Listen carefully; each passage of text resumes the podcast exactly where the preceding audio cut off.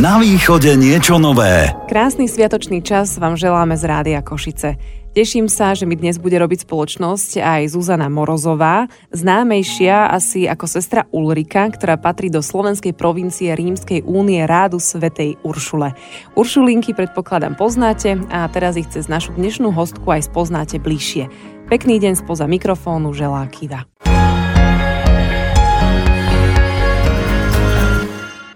A som hneď aj tak e, trošku v pomikove, lebo riešim v hlave dilemu, že ako vás mám teraz osloviť, že či Zuzka, alebo sestrička Ulrika, alebo sestra Ulrika, alebo len Ulrika, tak mi prosím vás pomôžte hneď na začiatku.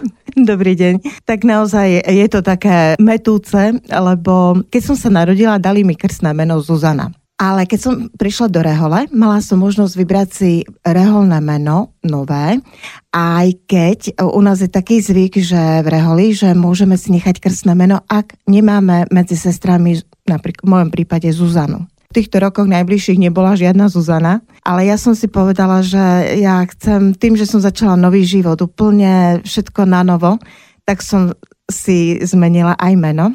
To je jeden dôvod. Druhý dôvod ešte, že mám veľa viac teda patroniek v nebi, nielen krstnú patronku Birmovnu, ale už teraz aj reholnú Ulriku.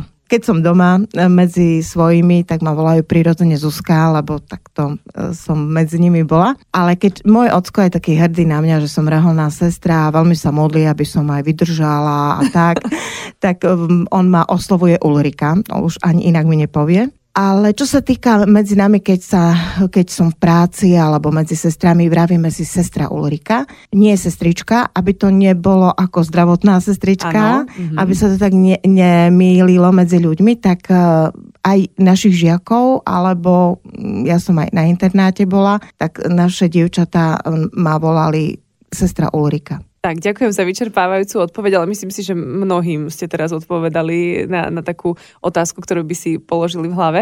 A prečo vlastne tá Ulrika, uh, skúsite nám povedať niečo v skratke, nejaký životopis alebo keď som rozmýšľala nad novým menom, tak určite e, som chcela, aby ten človek, ktorého budem mať meno a budem vyznávať vlastne trošku aj svojim životom, aby som ho poznala. Tak som si čítala rôzne príbehy a najviac ma oslovil príbeh blahoslavenej Ulriky. Je to Nemka, nie je veľmi známa na Slovensku, ale keď som si prečítala jej detstvo a vlastne pokračovanie, ako išla do Rehole, tak veľmi mi to pripomenulo. Moje detstvo, moje hľadanie, životného partnera a naplnenia môjho života. Oslovila ma a na druhej strane malo to tak byť, ako vravíme my tak medzi nami, že e, je to Božie riadenie, lebo keď som prišla na e, do noviciatu na takú skúšobnú dobu, aby sme si trošku obzreli, e, ako vyzerajú sestry vo formácii, ako, aký,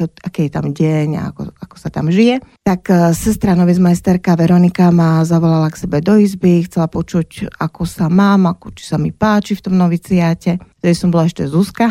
No a ona mi e, zo šuflíka vytiahla brožúrku, deviatník a bolo tam deviatník blahoslavenej Ulrike. Ja už som pred tým vedela, že sa chcem volať Ulrika. Táto novizmajsterka nemohla tušiť, čo sa vo mne odohráva, ale Boh to vedel. tak to bolo také pekné prekvapko, že keď mi oddala ten deviatník, tak e, vo vnútri som si povedala, áno, tak to má byť, budeš Ulrika. A až do tretice som si uvedomila neskôr, že Ulrika je patronka kuchárok. Takže e, nevedela som to predtým, ale veľmi sa tomu teším, lebo keď som bola ešte mladšia, študentka, vysokoškoláčka doma, ešte som o reholi ani nesnívala, tak e, som veľa nevarila, lebo bolo nás málo, mamka, ja, brat už bol v Čechách, ocko bol preč od nás, takže mamka stále povedala, choď sa učiť, choď cvičiť na klavír, choď e, niečo iné robiť, upratovať. A k vareniu som sa teda veľmi nedostala. No a keď už som v Reholi a je nás v komunite 9-10 sestier a kedysi ešte predtým, keď nás bolo viac aj 22, tak uvariť obed pre 22 sestier, aby bol jediteľný, zo začiatku nikto iný nemohol byť pri mne, len blahoslavená Ulrika, ale aj statočná patronka. To všetkým gazdinkám odporúčam, ak hľadajú pomoc, tak aj takto. Tak to ste nám krásne vysvetlili a, a tá Ulrika z viacerých pohľadov, ale asi aj tá odpoveď na to, že ste sa dobre rozhodli v živote, tak tá prišla asi aj cez to meno, keď, keď hovoríte, áno, že to áno. bolo takto. Mm-hmm. A kedy a na základe čoho ste sa rozhodli pre takúto životnú cestu? Keďže som predrevolučné dieťa, tak e, je pravda, že za e, totality som veľa o reholných sestrách nepočula. Ani nevidela, ne, nebolo to tak možné. Takže ja som ani netušila, že existuje nejaký reholný život, komunitný kláštory. Mm, prvé sestry som videla vo filme, keď boli s Funesom, tie sestričky na motorkách. To bolo všetko. Aj to sa mi zdalo také čudesné, že no tak to asi taký život by som nechcela žiť. No ale potom, prečo reholný život?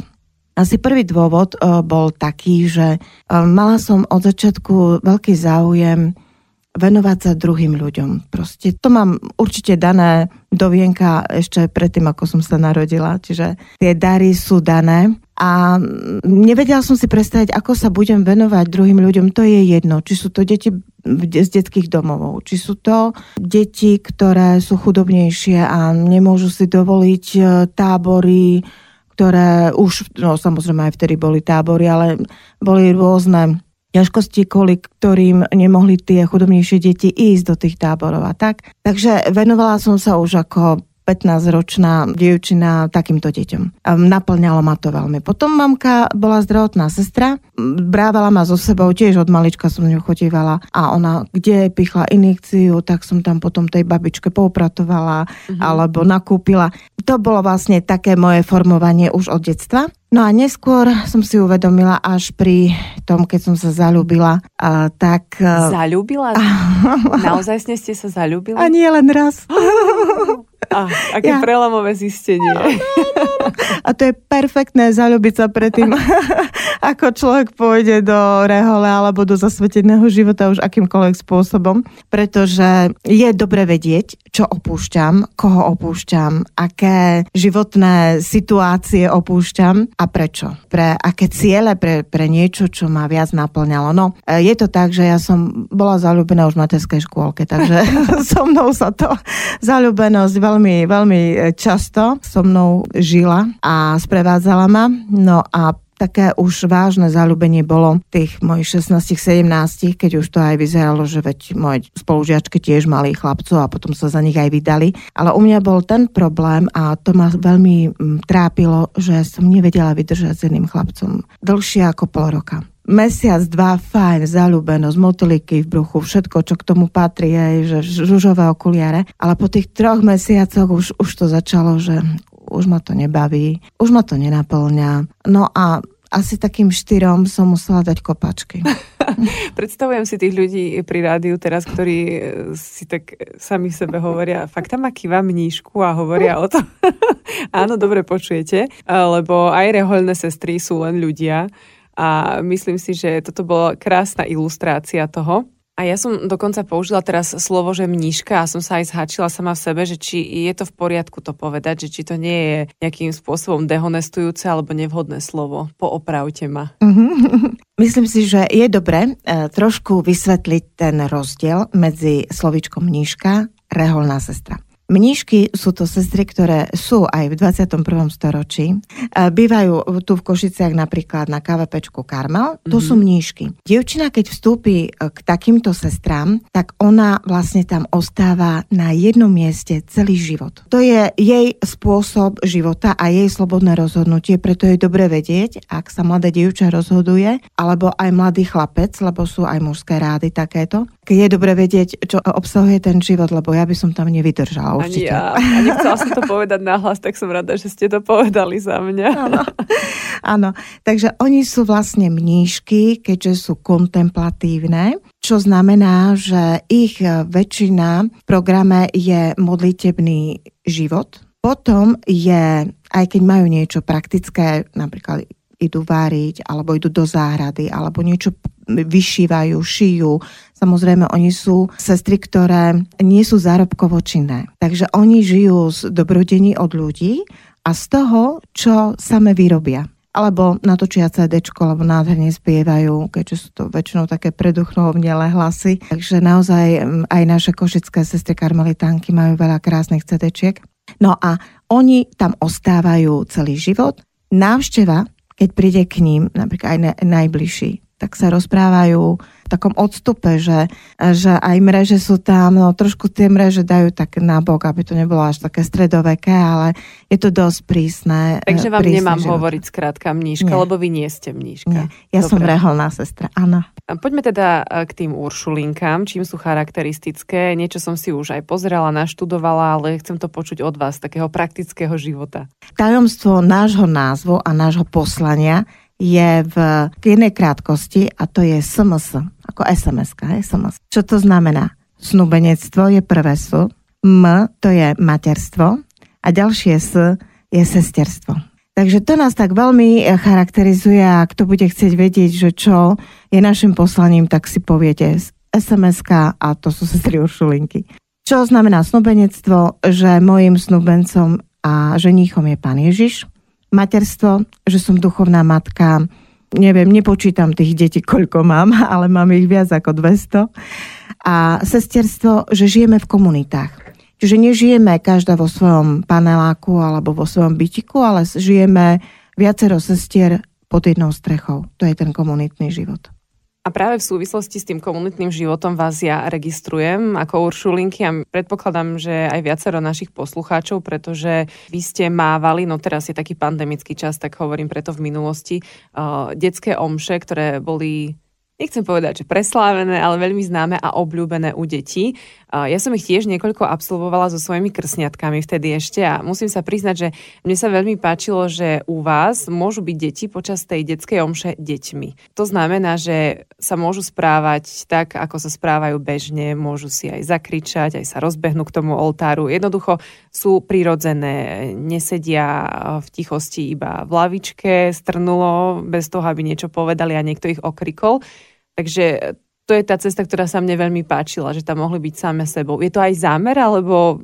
Určite je to aj zámer kvôli tomu, že dieťa sa v takomto veku spoznáva s Bohom a so životom, či už kostolným životom, duchovným životom, práve cez svoju prírodzenosť. A tam by bolo veľmi zlé, keby sme zasahovali do ich bežných prejavov. Ja sama si spomínam z môjho detstva, keď som ja mala 4 roky a môj brat ministroval, tak ja som prišla s tyčinkami až k ministrantom dopredu, prostred neviem ktorej časti Svetej Omša a núkala som tam všetkých ministrantov, nielen brata, ale teda aj ostatných, lebo veď nech sa ponúknú. A to už vtedy, jasné, že som si to neuvedomovala, ale spätne, keď som si spomenula na túto udalosť, tak je to o tom, že som sa cítila tam ako doma a dovolili mi zrejme, ne, nepamätám si reakcie ani kňaza, ani ostatných, ale, ale viem, že to je krásna spomienka dieťaťa, že áno, bola som takto v kostole a niečo také som tam zažila. A vy sa tým deťom venujete celkom intenzívne uh, skrz uh, práve aj tých detských homší, ale aj v inom smere. Je toto tiež taká vaša cesta životná? Už ste Áno. niečo naznačili. E, Je to tak, že okrem toho, čo som porozprávala o našej reholi, o poslaní našej rehole, tak najmä vo východnej Európe je Uršulinka známa ako vychovávateľka, učiteľka. Takže aj ja, keď som hľadala reholu, kde vlastne ísť, do ktorej rehole. A ešte v roku 1989-90 som nepoznala žiadnu osobne sestru, prakticky nevidela som ju ani ako je oblečená, ani nič.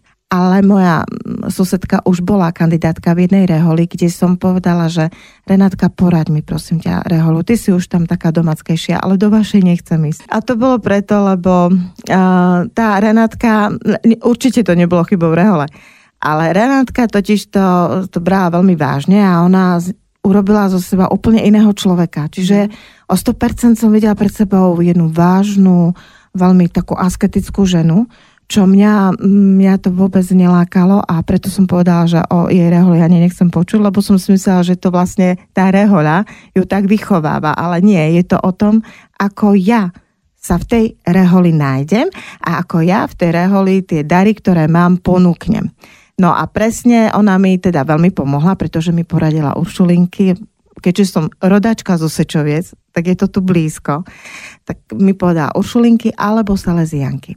No ale tak Košice ma viac lákali ako Michalovce navštíviť, tak som si vybrala Uršulinky.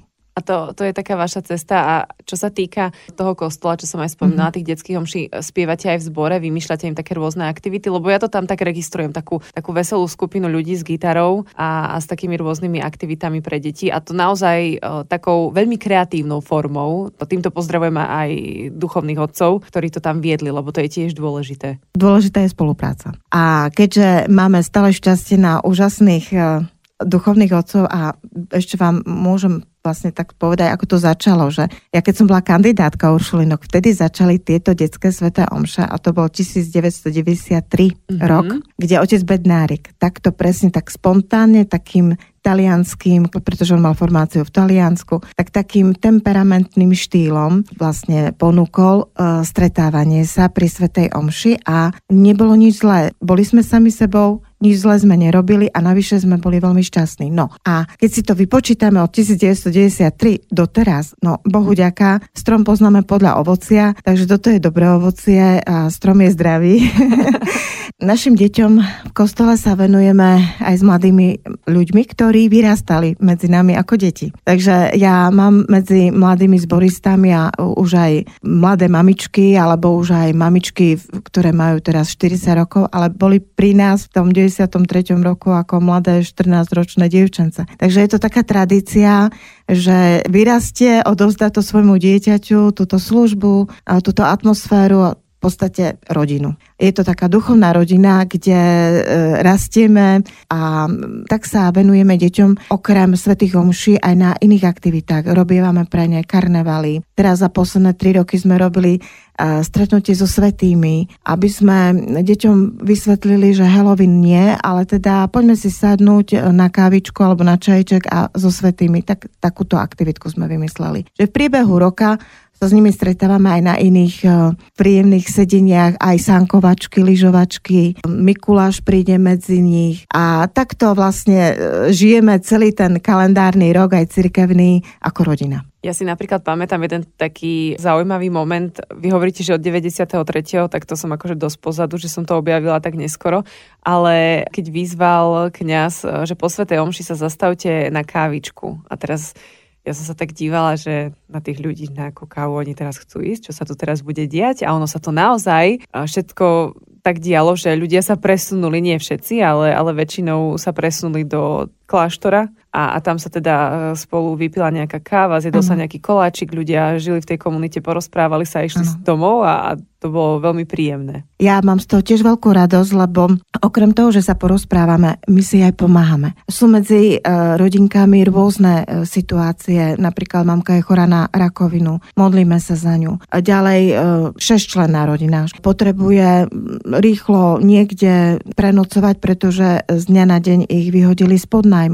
A to sa rieši takto medzi nami, že my sa stretneme na tej svetej omši ani netušíme, čo potom po tej svetej mm-hmm. omši pri káve uh, budeme riešiť a mhm. ako môžeme pomôcť. A som toho osobným svetkom, ako sa tie rodiny, ktoré sú, či už majú staršie deti, alebo sú solventnejšie rodiny, už majú skúsenosti, ako poradiť e, pri, tých, pri výchove tých mladších detí, ako si oni medzi sebou pomáhajú. A ja len pozerám, teším sa, poletujem okolo nich, ponúkam aj s mojimi sestrami, im tam ponúkame občerstvenie, aby naozaj tá rodina tam bola čím dlhšie. Vy okrem toho máte aj dievčenský internát, ktorý je spojený s kláštorom. To sú ale také bežné školy, teda tie dievčatá, ktoré tam sú ubytované, tak chodia na bežné školy. A teda nevychovávate e, ďalšie sestry ako by si možno niektorí mohli myslieť. Áno, a veľa ľudí si to myslí, najmä chlapci. Keď mám takú skúsenosť, bola som e, vychovateľka na stroškolskom internáte ešte dávnejšie, v 2002 a zrazu počujem, že pod oknami niekto píska a taký e, rozhovor veľký, tak som prišla do jednej izby dievčat a zrazu som vyšla takto na okno, som sa ukázala a ten mladenec vraví, že ja, prepáčte, prepáčte, ja viem, že chystáte tieto dievčat dievčatá, pripravujete ich za mníšky, ale viete, ona je taká pekná baba. No tak som musela vysvetliť, že nie. že tieto dievčatá sú budúce mamičky, budúce manželky, možno aj jeho, keď bude dobrý. A teda takto som vysvetlila, že áno, my e, máme stredoškolský internát, kde sú rôzne školy štátne, aj cirkevné, kde sa e, venujeme týmto dievčatám. Teraz nie som v internáte, e, pri týchto dievčatách je tam sestra školastika so svojimi kolegynkami. Ja som teraz medzi vysokoškoláčkami so sestrou Zdenkou a ak nie je online e, štúdium, ako to teraz bohužiaľ v tých pandemických časoch je, tak tiež aj s týmito vysokoškoláčkami máme veľmi pestrý program. Tak som opäť odpovedala možno na otázku mnohých, ktorí keď vidia práve, že vychádza rehoľná sestra, tak si hneď to spoja s tým, že, že to je príprava nejakých dievčat. Toľko otázok mi ešte napadlo a ja verím, že vám položím väčšinu z nich. Čo sa nevojde do vysielania, tak nájdete v podcaste Rádia Košice. A v tomto milom rozhovore pokračujeme aj po krátkej hudobnej pauze, tak určite ostaňte s Rádiom Košice aj naďalej.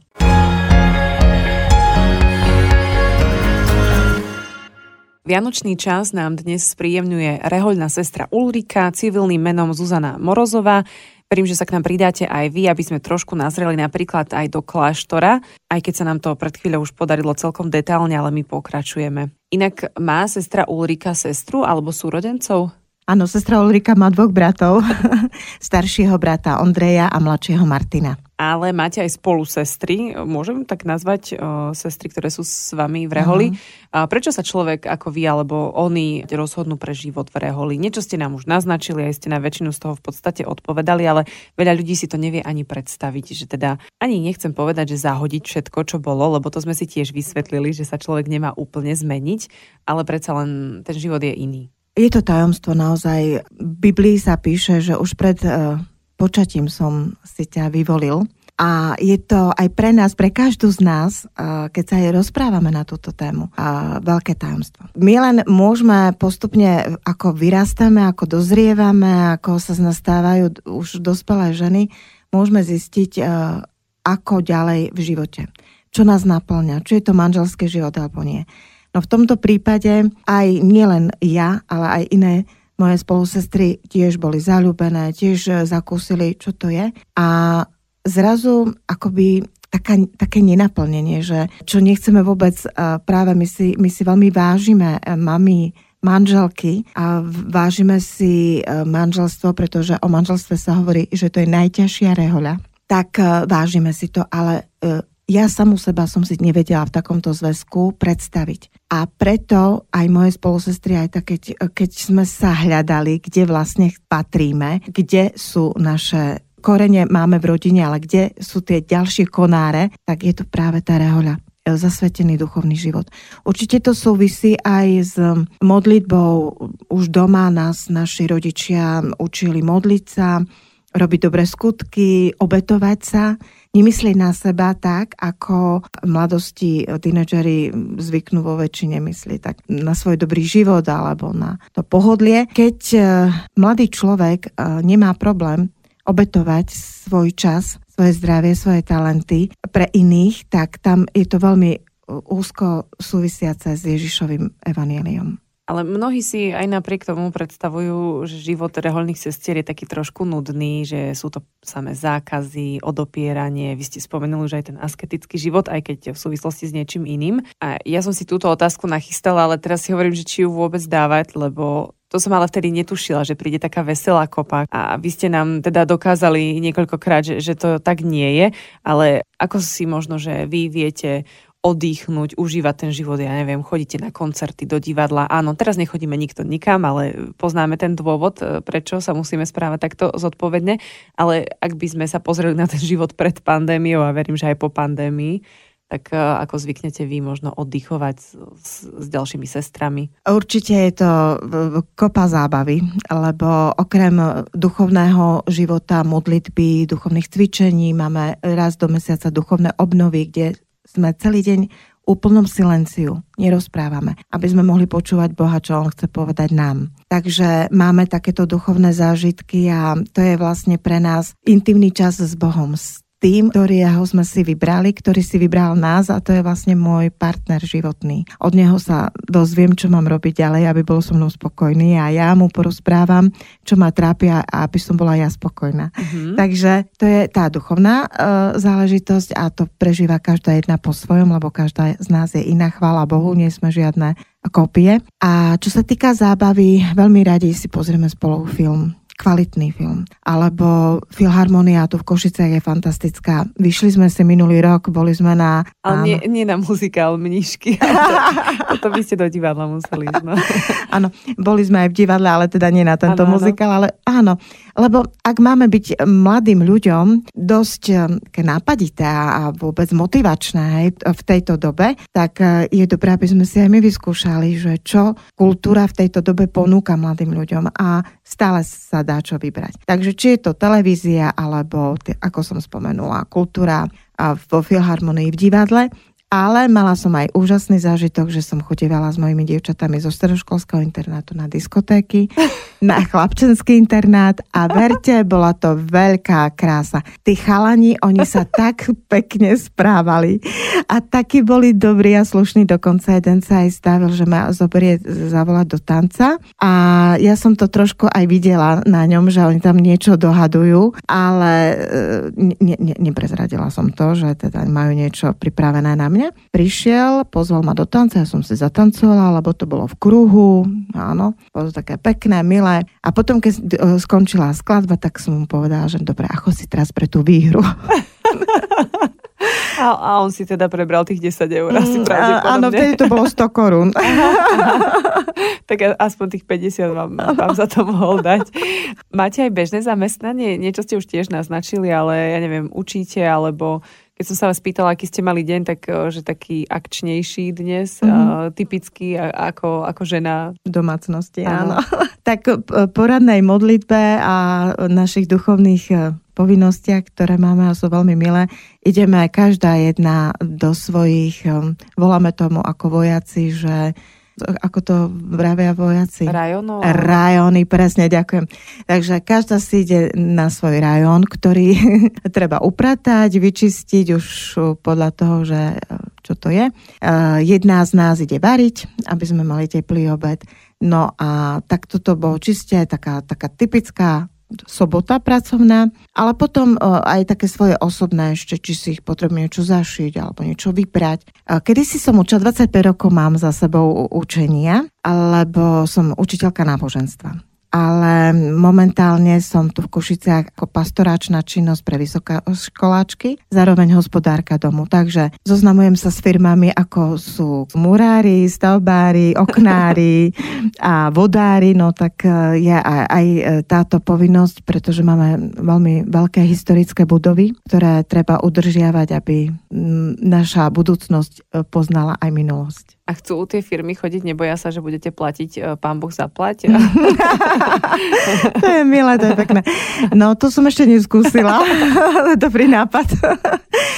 Veľakrát je to tak, že sa radšej predstavím do telefónu, keď mhm. volám, že ku komu prídu, aby sa nezľakli. Teda nepoviem im to do telefónu, že ne, neľakajte sa, ale poviem teda, že sme kláštor ale niekedy, keď to nestihnem povedať, vidím tie úžasné pohľady a také šoky, že, že kde som to, čo to pozerá na ľavo, napravo, ale Uh, za krátky čas uh, sa zoznámime a vidí, že som obyčajná, obyčajný človek, ktorý sa vie smiať a ktorý uh, sa vie rozprávať aj vážne, aj A koľko vás humorne. je aktuálne v kláštore mm-hmm. Uršulínok? Je nás teraz 9 sestier tak ich pozdravujeme všetky z mhm. Rádia Košice. Ja len doplním, že počúvate rozhovor s rehoľnou sestrou Ulrikou. Pozdravujeme vás z Rádia Košice. Rímska únia Rádu Svetej Uršule, ľudovo sestry Uršulinky majú zastúpenie aj na Slovensku. Konkrétne tie košické Uršulinky dnes v Eteri Rádia Košice zastupuje sestra Ulrika, ktorá mi aj naďalej robí spoločnosť a ja pre ňu predsa len ešte mám nejaké otázky, tak si s nami počkajte určite aj na odpovede. Ako zvyknete sviatkovať Ulrika? To je, myslím, že otázka v takomto štádiu vianočnom celkom na mieste. Aké sú Vianoce v Reholi? Aké menu mávate? Aké tradície dodržiavate? Líši mm-hmm. sa to od takých bežných? Očakávam, že nie, ale som zvedavá, čo mi poviete. Ano. Tak my vlastne Vianočné sviatky začíname v advente, lebo to je naozaj dôležité, že Pana Mária prijala to veľké poslanie, že má byť mamou Božieho syna. Takže pre nás je advent už veľkým bodom Vianočných sviatkov, kde sa aj viac modlíme. Sme také stíšené, aby sme aj my vedeli počúvať rôznych poslov ako Aniel Gabriel alebo iných poslov z druhého sveta, aby sme boli ako Mária. čo sa týka potom samotných Vianočných sviatkov je, že aj my si uh, ťaháme sestru, ktorej robíme darček. Voláme, my to tak povieme, že ja som anielikom pre tú druhú. Mm-hmm. A cez celý advent už viem, koho som si vytiahla tak jej dávam nejakú, alebo maličkosť, nejakú čokoládku jej dám do šuflíka, alebo na stôl jej dám myšlienku zo Svetého písma, že ju to tak poteší, povzbudí, alebo keď vidím, že sa trápi, tak sa za ňu pomodlím. A toto je také duchovné sprevádzanie mojej zverenkyne. No a potom už e, pri Vianočnom stromčeku si tá moja zvarenkyňa aj nájde, tak ako aj ja si nájdem od môjho Anelika darček. Aby to bolo také praktickejšie, tak eh, my si aj napíšeme, že čo by nám urobilo radosť. Samozrejme nie všetko, lebo chceme sa nechať aj prekvapiť, ale keď mám 10 párov ponožek, tak 11 už nepotrebujem. Takže vy nepíšete Ježiškovi, ale píšete sestre. Áno, áno, áno, áno. Ona, ona potom komunikuje s Ježiškom. No a presne tak, ako máme vianočné stromčeky, či už v kuchyni, kuchyni, v kaplnke, celý príbytok, ktorý je dosť veľký, e, si e, tak zútulníme vianočne, aby sme prežívali tie Vianoce nielen jedlom, ale aj pohľadom, aby sme pri každom pohľade sme si povedali, že Pane Ježišu, môj ženich, ty máš dneska narodeniny, takže to chceme s tebou osláviť. Čo sa týka menu, tak máme, tak ako bežne v rodinách je, len že u nás je to pestrejšie, pretože sme a napríklad jedna z 9 sestier a z toho tri sestry sú z iného regiónu. A to už potom nemáme meno, ako je na východnom Slovensku typické, ale už tam príde aj šošovicová polievka alebo mačanka, ktorú som ja ako na Zempline, teda v Sečovciach nezažila. A potom tie bobaľky e, som nikdy nejedla s kyslou kapustou a s cukrom. Aj. Takže to máte pestre, lebo mm-hmm. každá priniesla asi, asi nejaký iný zvyk a tradíciu. Je to naozaj zaujímavé. A chodívate aj domov na Vianoce alebo počas Vianočných sviatkov? Počas Vianočných sviatkov, keď už potom je medzi tým 1. januárom a 6. januárom, čo sú potom traja králi, tak vtedy si pôjdeme, ak, ak sme blízko, no ak sme 400 kilometrov ďaleko, tak to nie, to sa nedá. Keď som bola v bratislavskej komunite, tak som nechodila, jasné. Ale chodievali sme zasa koledovať sestrám k rodine sestier, ktoré bližšie bývajú. Mm-hmm. Takže to bolo také tiež rodinné stredko, ale keďže ja to teda teraz tu mám celkom blízko, tak určite sa teším aj tento rok, že pôjdem navštíviť mojich. Ako vnímate aktuálnu pandémiu? Na to sa chcem spýtať ani nie tak e, skrz obmedzení, ale myslím skôr také nejaké zamyslenie nad tým, čo žijeme. A to by mohol byť aj, aj nejaký odkaz na záver, lebo predsa len to už trvá trošku dlho, a aj keď sme optimisti a, a veríme stále, že to bude lepšie, tak dotklo sa to asi každého jedného človeka na tomto svete, tak ako to vnímate vy? My sme si tak povedali v komunite, že na všetko sa dá pozrieť dvomi pohľadmi. A my chceme pozerať tým pohľadom nádeje. Všetko ťažké môže človeka učiť, dozrievať, rásť, vyberať si práve hodnoty. Keď bola prvá vlna pandémie a potom tvrdý lockdown, my ako sestry vychovateľky sme nemali dievčatá na internáte kvôli tomu, lebo boli doma, tak sme si povedali, že chceme e, rozdávať radosť a zapojila som do toho mojich birmovancov z a rodinky tých uršulinských svetých omší. Rozdávali sme koláčiky e, do nemocnic, či v starej, či v novej, na oddelenia. Uh-huh. A tak sme to poňali celú tú pandémiu, že samozrejme tam, kde sú v prvej linii, sú veľmi unavení a potrebujú radosť, potrebujú nádej, potrebujú ľudí, ktorí si to vážia. Je veľmi ľahké kritizovať, je veľmi ľahké nadávať, je veľmi ľahké povedať, že keby nebola taká politika, ale iná politika, bolo by to lepšie Všetko záleží odo mňa. Ja som strojcom šťastia tých druhých, aj sebe samej. A keď sa na to pozriem, že chcem niekoho potešiť, chcem niekoho povzbudiť, v akejkoľvek dobe to je, tak a vyjde to, že ten dobrý strom bude mať dobré ovocie, tak potom sa nemusíme bať žiadnych ťažkostí. Naozaj máme výhru v tom, že nezažili sme svetové vojny. Ja viem, je to história, je to kde si dávno, ale povedzme si úprimne, že Utrpenie, bolesť, teda v našom kresťanskom jazyku povedané kríž, človeka vie povzbudiť, vie posilniť. A potom ten človek odchádza iný, lepší.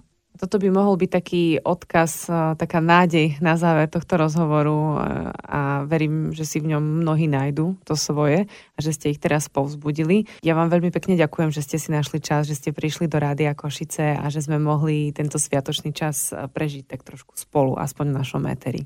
A ja veľmi pekne ďakujem za pozvanie, pozdravujem všetkých poslucháčov, prajem naozaj veľa zdravia, šťastia, Božieho požehnania a verte, že sa za vás modlíme, lebo to duchovno sa síce nevidí, ale dá sa to cítiť v srdci a na očiach a úsmeve. Buďte šťastní, požehnaní. Dopočúvali ste rozhovor s rehoľnou sestrou Ulrikou, ktorá nám ukázala život za múrmi Uršulínskeho kláštora. Už teraz pre vás chystáme ďalšieho hostia. Ďakujeme, že odoberáte podcasty Rádia Košice, ktoré vychádzajú každú stredu. Na východe niečo nové. Rádio Košice.